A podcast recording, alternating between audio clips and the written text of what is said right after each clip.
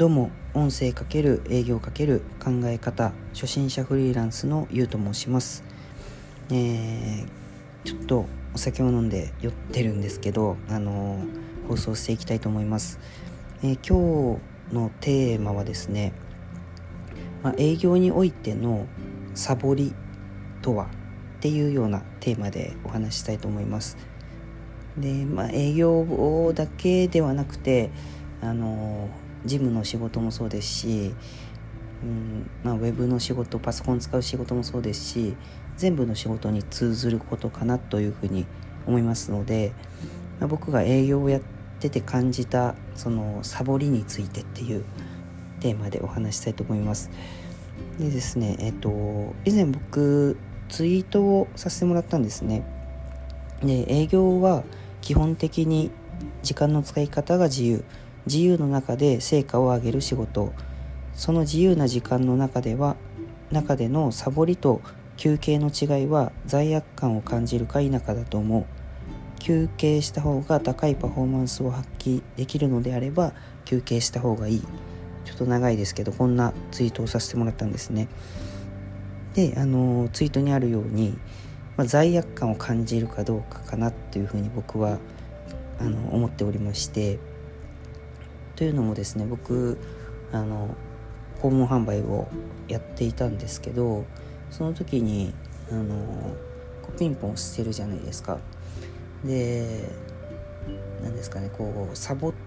るというかわ疲れたなって思うとあのコンビニに行って休憩をしたりだとか近くの公園でベンチに腰掛けてみたりだとか、まあ、いろんなこう一人なのでサボりの誘惑っていうのがあるんですね。でその中でやっぱりそのなんか疲れたなと思って座ってるとこうあ他の人たち頑張ってんのになんで自分はサボってるんだろうっていうこう罪悪感に襲われることがあったんですね。でその時はもうサボりっていうような僕の中で認識でで逆にあのピンポンをこう一件一件をしていてでなんかうまくいかないなと思った時に一回例えば公園のベンチに腰を掛けてでそこであの何ですかねなんでだろうって考えたりだとか分析したりだとかあとちょっとリフレッシュしてみたりだとか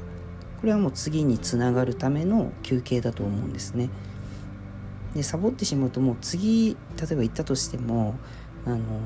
マイナス思考でのスタートになってしまうんで結局うまくいかないんですよね。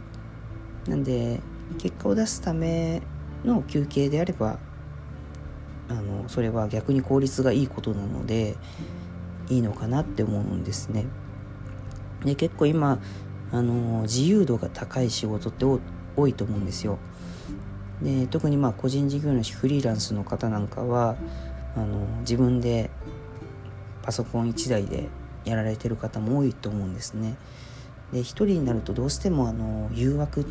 ていうものがこうひしめいているというか特に家で作業をやる方なんかは結構生活と仕事のこの境目っていうのが難しいかなって思うんですね。で僕も実際この音声メディアをやっていて家でやってるんですけどなんかこう面倒くさいなって思ってしまうこともやっぱありまして。でこれってうわーやっときゃよかったなとか思うのってサボりだと思うんですね。なのでこう一人で何かこう仕事をするってあの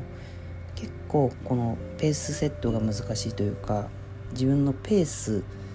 であのやっていくのが、うんまあ、しんどいなって僕は思うタイプなんで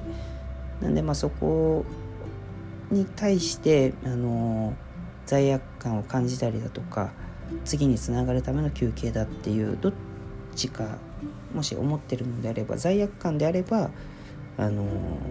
無理してでも続けていった方がいいのかなというふうに仕事をですね頑張って続けて本当に限界だって思うまでやってみた方がいいかなと思います。ね、今日は、まあ、サボりについて仕事のサボりについてですねお話しさせていただきました。えー、本日もご清聴ありがとうございました。